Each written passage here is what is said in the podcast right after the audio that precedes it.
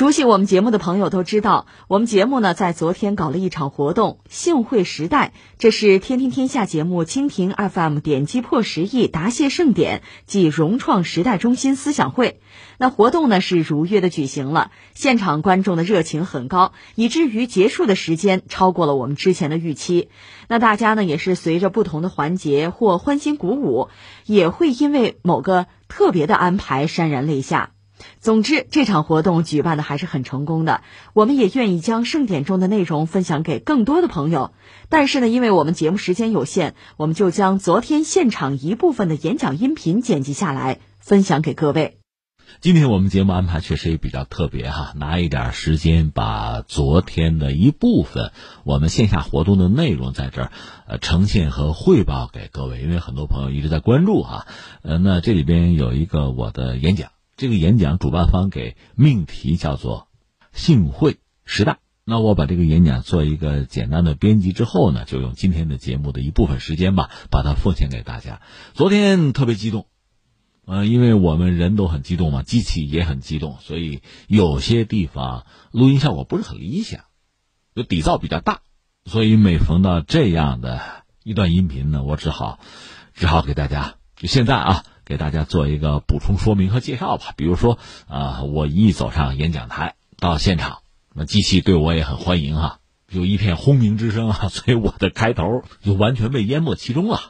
开头我现在给大家这个要补充一下，其实昨天我演讲从谁开始呢？我是想起了黄仁宇，为什么呢？因为说我们的节目就是天天天下在蜻蜓点击突破了十亿次，这是一个数字嘛。黄仁宇作为一个著名的历史学家，他对中国古代的数目字管理是有自己的判断。他说我们做的不够，就中国古代是缺乏数目字管理的。这个我倒觉得实事求是。但是另一方面，我们也知道自古至今吧，很多中国人的名字和数字是紧密联系在一起的。杨万里、孙二娘、洪七公啊，什么萧十一郎。呃，我做这个节目不久呢，得到一个外号叫“重三点”。因为我说事儿三点三点的说，而且我可以保证，今天大家临从这儿走的时候，你们的手上会拿到一个答案。为什么是说三点？我会给你一个答案的啊。这是因为主办方吧，在这次线下活动之前，赶印出了一批纪念册，里边有我的一些文章。比如说，我谈到了自己吧，因为做这个工作吧，经常说乃至已经喜欢上的一些字和词，其中就有一个三哈。为什么要三点三点的讲事情？我在那篇文章里说清楚了。刚才我讲了，如果做演讲，它往往是有一个套路。这个套路呢，从乔布斯到特朗普，啊，从罗振宇到罗永浩，其实都是这个样子。这个套路首先是要作为演讲者和大家要达成某种一致，就我们要找到我们彼此的一个共同点，然后放大它。然后呢，会带入大家进一个场景，这个场景就是世界是混乱的，啊，会有一个非常大的危险临近，而我是一个英雄了。最后我哈带着大家，或者说保护了大家，我们最终打败了怪兽，啊，获得了最终的成功，啊，王子公主过上了幸福的生活。大概所有的演讲都是这样一个套路，所以今天我也不能例外，我也按照这个套路来说，我就要寻找到我和大家的某种共同点。其实，在今年年初呢，刚才我讲到有一个自媒体人叫罗振宇，他的跨年演讲有一个词叫做“我辈”，我辈，这是一个老词儿，不大有人用了。他把这个词作为他和公众和呃听众之间的一个达成共情的一个词。呃，之前他也用一个词儿叫“创业者”，啊，就是找啊找我们的共同点嘛。呃，本来我也没太当回事儿，但是前不久呢，洪秀柱，他是中国国民党的前主席，到咱们祖国大陆来。是一个青年论坛访问吧，他去了解我们战役抗疫的情况的时候，他也使用了这个词儿。他说：“国就是国家的国，族民族的族，国族安危寄于我辈。”他把这句话呢用来概括我们的医护人员，就当时舍死忘生的那个经历。我辈，所以我想这个词儿我也可以用一下嘛，对吧？我辈。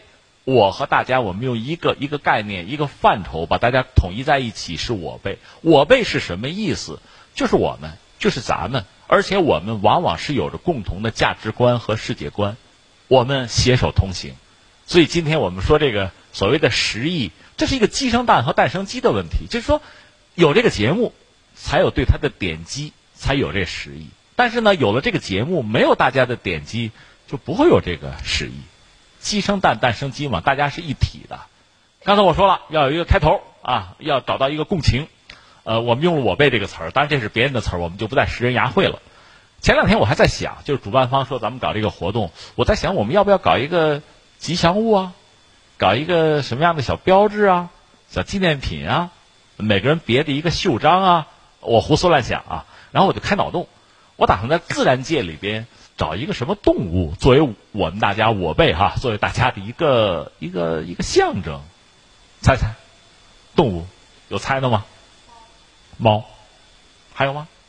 好吧，我说吧。鸭子，为什么？两点，第一个呢，有句诗“春江水暖鸭先知”。我也好，我的同事、我的朋友们也好，在座的大家也好，其实我们都是在自己的工作岗位上，在自己的行业行当里边，其实都是很认真的人，甚至很有建树的人。按照传统的世俗的标准，很多人已经是功业有成；按照我的标准，很多人生活的认真也令人尊敬。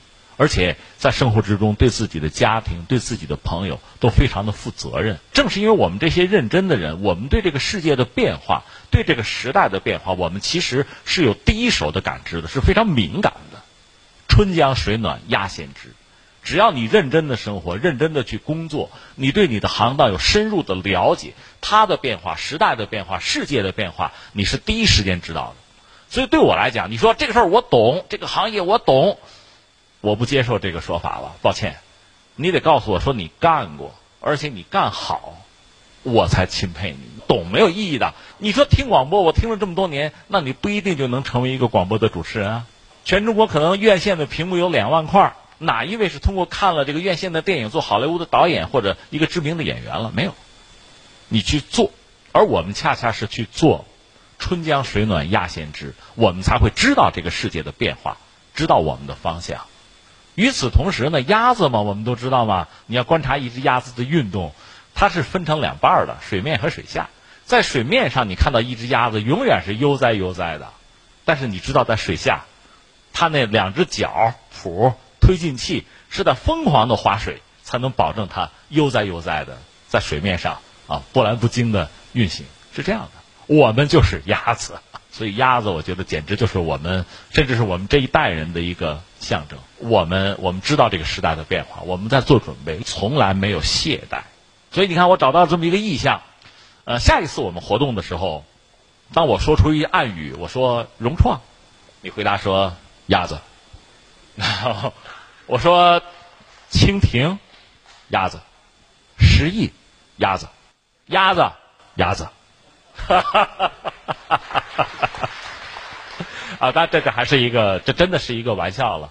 呃，认真的感谢一下。其实我要感谢一下我的家人。我说这个话可能面带微笑，但实际上它并不让人愉快。所以，所以我愿意在这个时候感激一下我的父母，感激一下我的这个家人，他们为这个节目实际上都有付出。然后我还要感谢我的同伴。我不愿意说什么领导啊、同事啊。我想说，同伴，同伴意味着我们在并肩而行，我们一起相互支撑，再往前走。没有相互的支撑和信任，我们是走不到今天的。呃，第三段要感谢，就感谢大家，感谢你，就是刚才我们说鸡生蛋和蛋生鸡的问题嘛，对吧？要感谢一下大家，没有大家，我们也走不了这么远，这是实话。所有这一切，只有你认真的做了一个事情，你真的去投入了，你甚至真的去爱他，去去热爱。你才会有体会，你才会理解我的话，而我相信大家恰恰就是这样的人，你们会有这个体会，会明白我的话。就如刚才我说的，大家都是鸭子。啊，好了，下面我们要开始我们的表演了啊！呃，服务员，麻烦来一杯咖啡啊！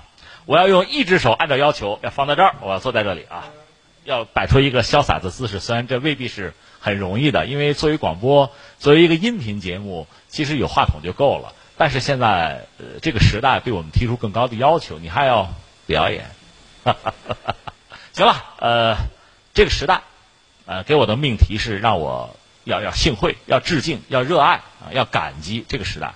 但我们知道，从我内心讲，这个时代是面无表情的，时代是没有感情的。老子说过一句话，说天地不仁，以万物为刍狗。天地不仁呐。那我们怎么办？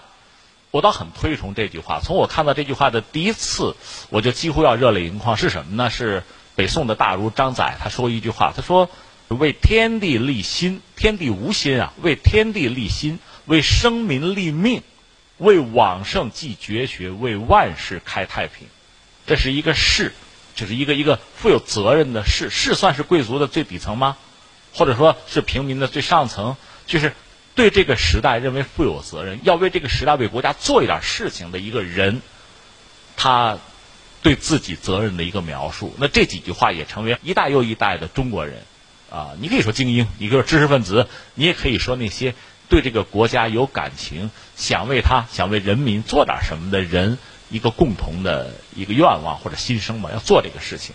呃，我个人不才，我觉得我没有能力做这些，但是我知道这个国家有一些人在做这个事情。我此生最值得炫耀的经历不是这十亿，是我曾经有机会接触过一些人，两弹一星的功勋科学家，当时还健在的有几位现在已经不在了。我去他们家里逐个的拜访过，接触过那些真正的大师，由夫人端上咖啡。阳光照耀之下，在其实很简朴的一个环境里，在书房里和那些老先生聊几句话，他们聊他们的生活，聊他们的经历，好几个人，最后的结尾是这样的：说好了，聊到这儿吧，我要去工作了。好几个人，他们会一直干到死，为这个国家干到死。所以，每当我看到载人航天或者看到我们的飞船或者我们的火箭又有什么样的成果的时候，看到他们偶尔会。会出现在电视屏幕上时候，我真的是就非常的有敬意。我做不了那样的人，一辈子也做不了了。但是我知道他们在做什么，我知道我为他们喝彩总是需要的，我向他们学总是需要的。如果太纠结于眼前的一些得失，忘记了你该为这个国家或者说为社会做的工作，虽然我们能做的很微弱哈，如果忘记了这些的话，好像好像挺愧对我的这番经历似的。这可能也算是情怀吧。呃，这种情怀其实我们每个人都有，因为请大家来，大家志同道合，我们坐在一起就是这样。当然，我翻回来说这个时代，对这个时代，在我看来，它没有感情的。这个感情是我们作为人，作为一个活生生的人，作为有情怀的人，我们给他附加上的。我们对他是有期待的，我们希望他按照我们的方向去发展。准备这个这个演讲的时候，有很多人说：“哎，你你要讲时代是吧？你怎么来看待时代？你用一个什么词汇来概括它啊？包括古今中外什么的。”我也在想，其实这个时代啊，或者我们世界发展的大势哈，你要找几个词儿很容易找嘛。你比如说，有朋友就跟我说：“你应该说一个词儿啊，变，变化的变。这个世界啊，唯一不变的就是一个变字。”对，说的非常对，这个什么时候都是对的。或者你说看我们哲学课本，这个世界就是运动变化发展的。运动变化发展这些词汇放在这儿，今天我们来聊，丝毫问题也没有，放之四海而皆准。但是我觉得有点草率，我觉得有点对付，有点暧昧。你看有悬念哈，我也要选一个词，一个词汇吧，两个字，能够概括我对这个世界的发展趋势的理解，甚至我们还希望它对我们每个人的生活多多少少有那么一个指点，有点实际的意义啊。我选择了一个词，连接。联有两种写法，你写成联合的联，苏联的联也可以。呃，写成这个一个车字一个走之也行。接呢，写成接触的接也好，写成另一个就是纠结的结，结果的结也可以。我要表达的就是这么一个意思。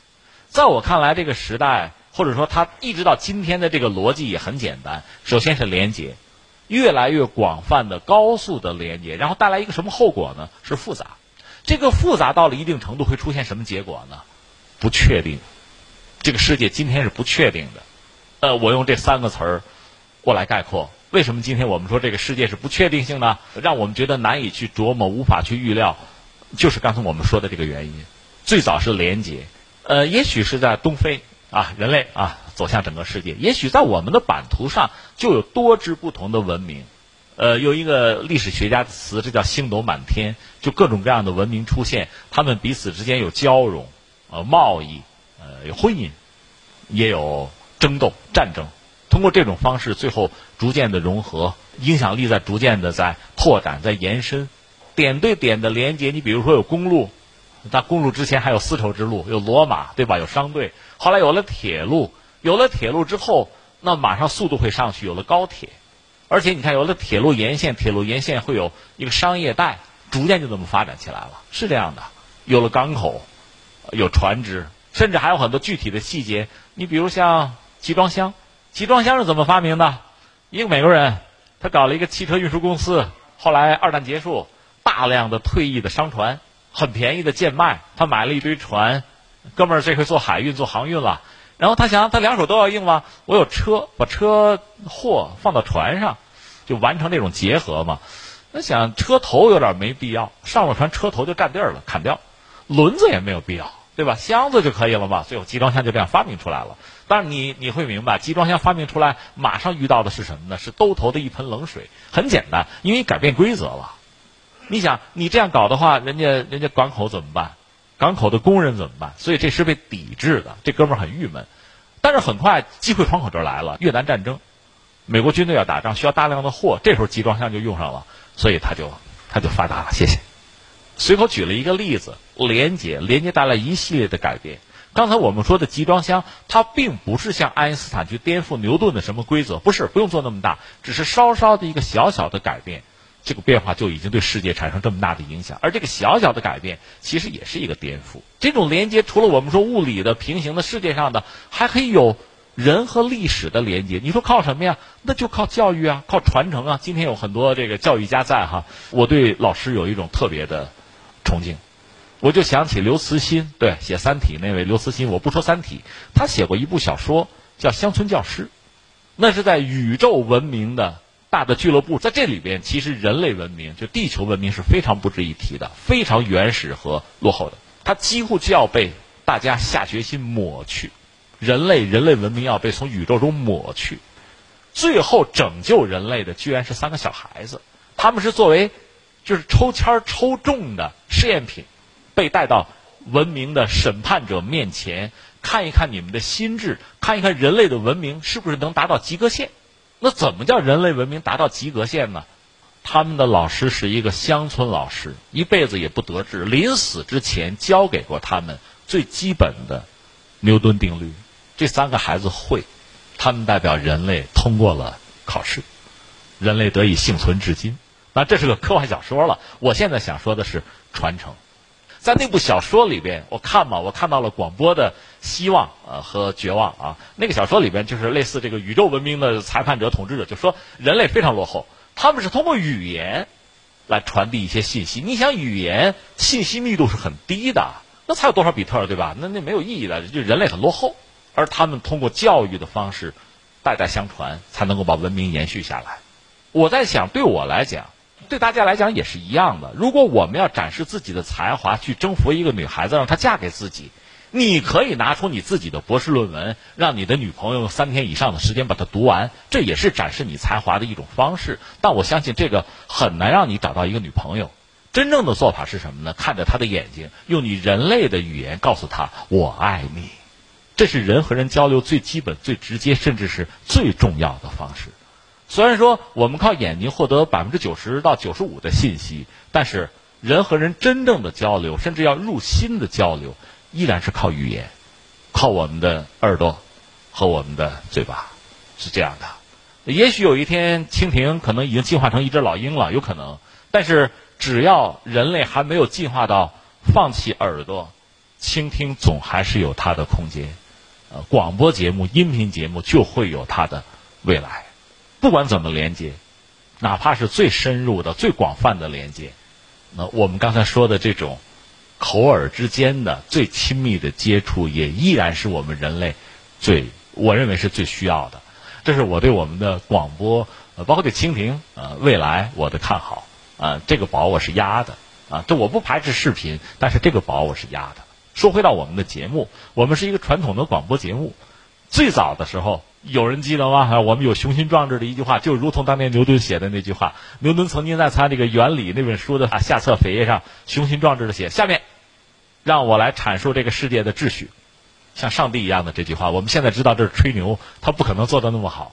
我们当时做这个节目，我们也有雄心壮志的一句话，就是我们要为资讯做加法，为思想做乘法。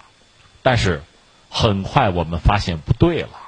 因为一天只有二十四个小时，每个人的时间是非常珍贵的。那这个时候我们要做的，不是给大家很紧张忙碌的生活呀工作再增加负担，而是翻回来，我要给你提供的是最少的、最有价值的，就是更少的、更重要的东西。所以我们有一度就放弃了原来那个什么加法乘法的玩法，我们要做减法，因应的是这个时代的变化。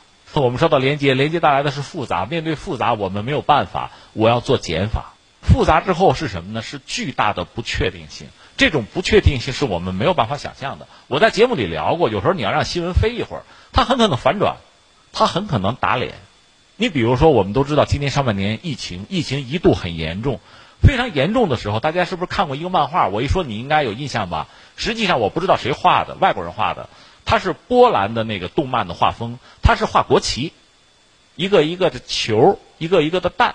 比如中国代表中国就是一个球嘛，红的红脸儿，然后是五颗星星啊，这是中国国旗。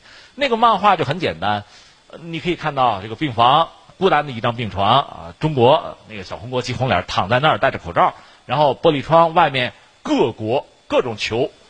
在这看，记得这张著名的漫画吗？你说不出什么来，你觉得不舒服，但是你知道没有多久形势就变了。呃，有中国的网友很善意的画了另一张漫画，这回病床是好多张，好多蛋在那躺着，都戴着口罩，玻璃窗外边是中国，当然中国人很善良，拿着个小旗儿，上面写两个汉字，你知道，加油啊！这是那张漫画，到这儿呢，这个故事就很圆满了。而这种变化你能想到吗？那我现在想说的是，确实有很多变化。这些变化呢，从宏观上我们大约可以判断它的走向。我说了，一开始呢就是各种各样的连接，连接连接到一定程度是非常可怕的。你想过没有？你比如说蚂蚁，单只蚂蚁是没有什么智商可言的，就是本能。但是，一窝蚂蚁，无数只蚂蚁，它们成为一个整体的时候，它就会有智商。你也可以理解，比如说蝗虫现在闹的蝗灾啊，它会成为一个大群体之后。你把它看作一个整体的时候，它是有智商的。而我们人类，我们每个人的头脑里大概是十的十次方的神经元，对吧？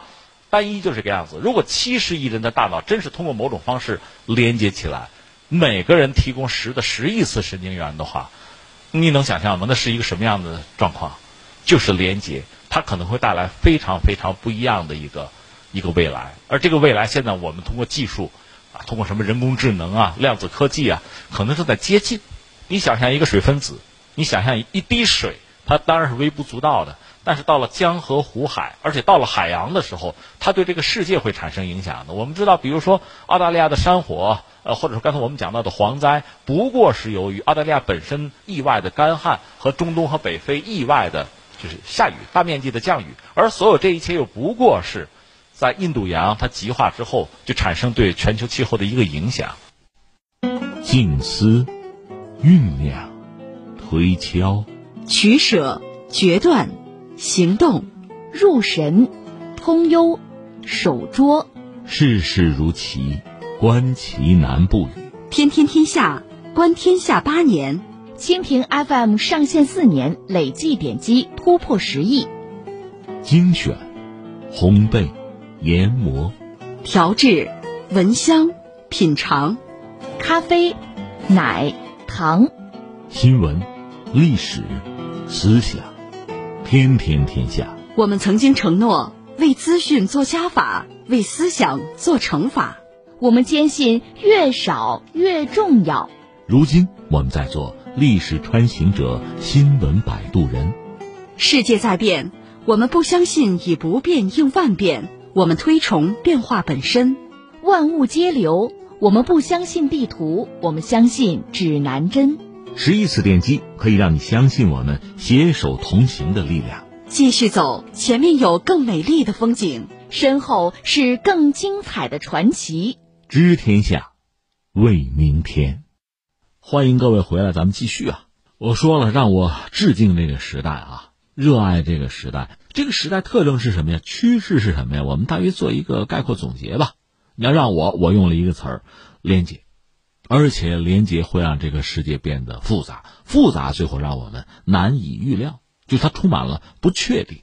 可是你知道，这个趋势是不可逆转的。如果你说知识就是力量，你说科技是第一生产力，它的前提就是这些东西啊必须和这个时代和这个世界连接在一起。而我们的节目因应这一切的变化，因应这个趋势，我们从做加法到做减法吧。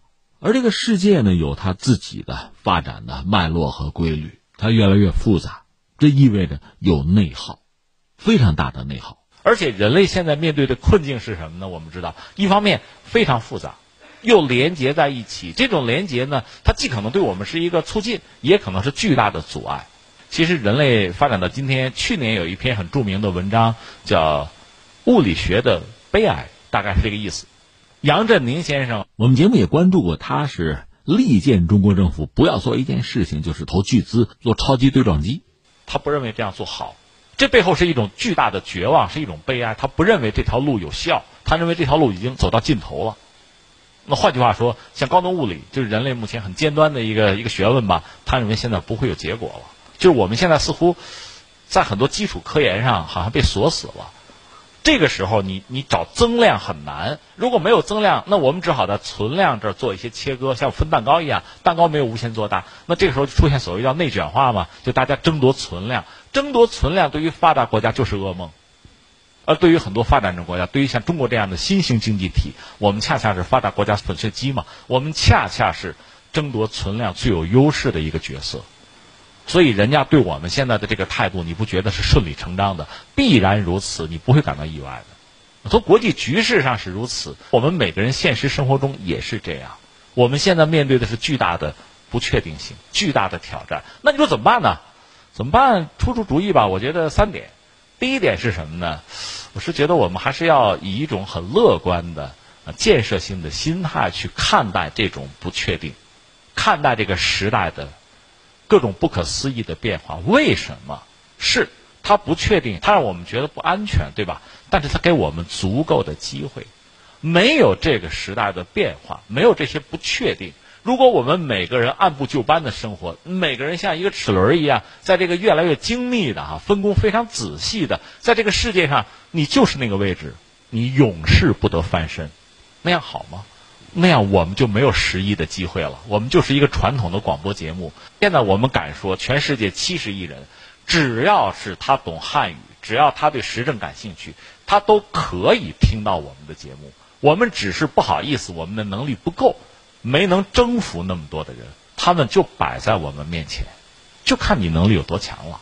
这是这个时代的变化带来的特点。所以，一个真正的大时代，我们不应该拒绝；一个飞速变化、充满不确定甚至风险的时代，对我们每个想做事儿的人，恰恰是机会，而不是相反。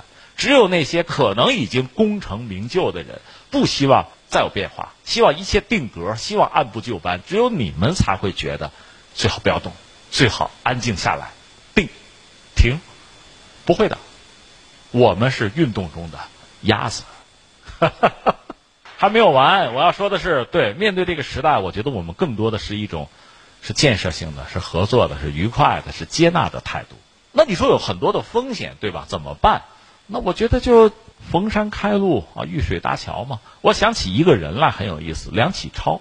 我一直觉得他是我们今天就研究近现代史的时候忽略啊，就比较低估的一个人，梁启超。梁启超有一个不好听的外号，我倒很想推荐给大家。我们不妨做这样的人，不好听，变色龙。这梁启超这个人是一只变色龙。你比如最早我们都知道他是什么？他保皇党啊，是吧？跟着老师康有为搞改革嘛，一百零三天失败了嘛。他最早是保皇党，后来呢？那立宪吧，君主立宪吧，立宪派。而这个时候，孙中山早已经闹革命了，对吧？后来他要在民国做官员嘛，做的也并不成功，一塌糊涂。就这么一个主，你推崇他什么呢？我是觉得他恰恰是一个认清了时代的脉络呀、发展的方向的人。比如说，当年大清国到了最后的岁月，然后辛亥革命了嘛，清帝退位。你是否想到过当时有一个巨大的风险，而很多人在放大这个风险是什么呢？当时的大背景就是一战结束，一个大背景是什么呢？民族自觉啊！如果按照所谓的民族自觉，按照所谓日本人啊兴风作浪推动的，就呼吁中国式的民族自觉，会出现什么局面？因为中国大清国也是满汉蒙回藏，那如果民族自觉呢？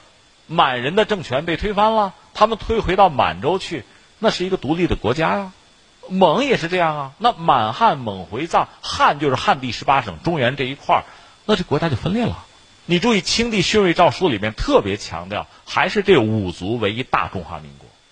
但是你怎么破所谓的民族自觉这个说法？梁启超给了四个字，他给了一个新概念：中华民族。对，这词儿是他提出来的。中华民族，他用这四个字就破解了我们刚才说的非常大的一个麻烦和困扰。当然，并不是说他一己之力就解决了中国的统一问题，不是这个意思。但是他提供的中华民族这个概念，到现在也依然是我们最重要的一个概念。那我们的国歌里边有一句话，大家都耳熟能详，对吧？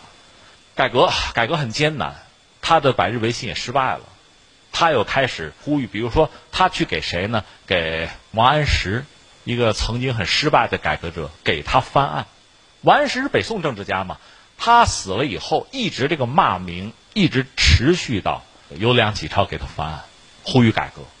中国当时积贫积弱，作为人民也没有一点点自信心。他想了想，他发明了一个一个概念，一个集合，四大文明古国吗？四大文明古国里边有中国，而现在我们都知道。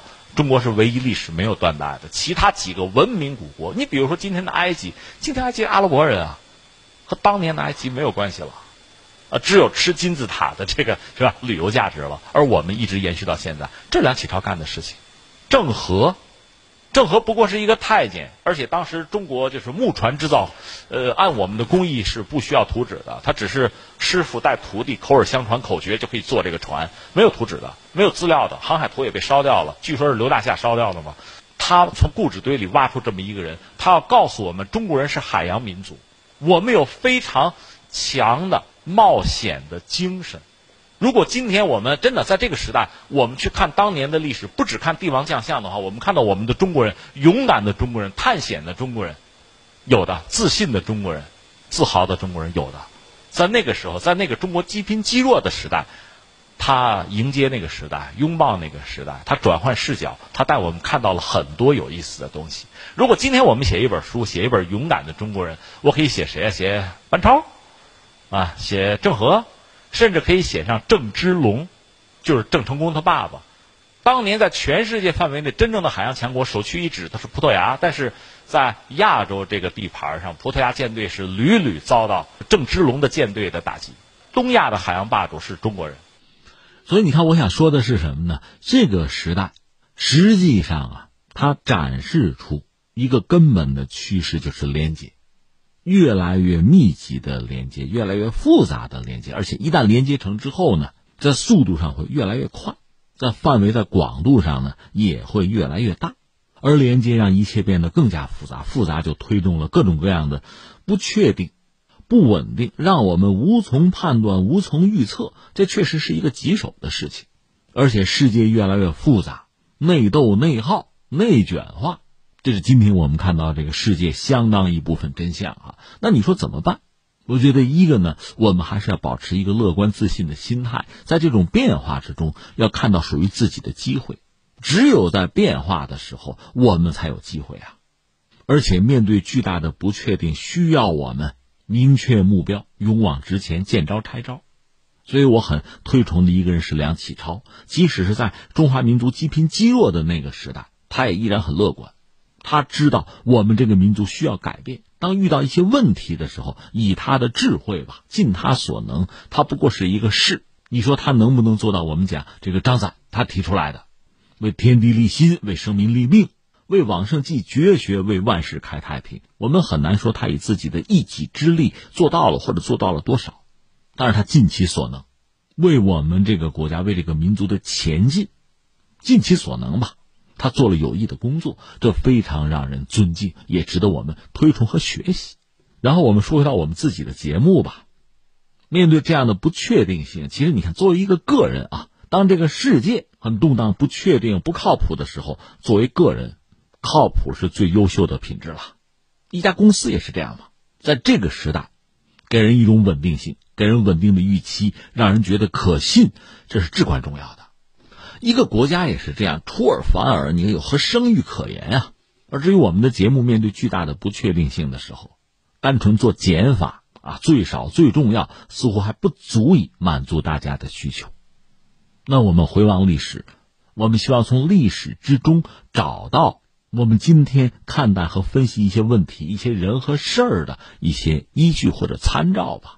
所以在今天这个时代，我们又下决心改变自己，调整自己的姿态。我们要做历史穿行者，新闻摆渡人。今天这个时代。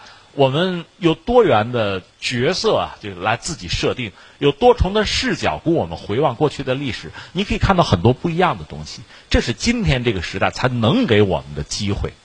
刚才我们讲了，你可以去迎合这个时代，拥抱这个时代，你也可以利用这个时代去寻找自己发展的方向，寻找自己新的定位，其实是可以做到的。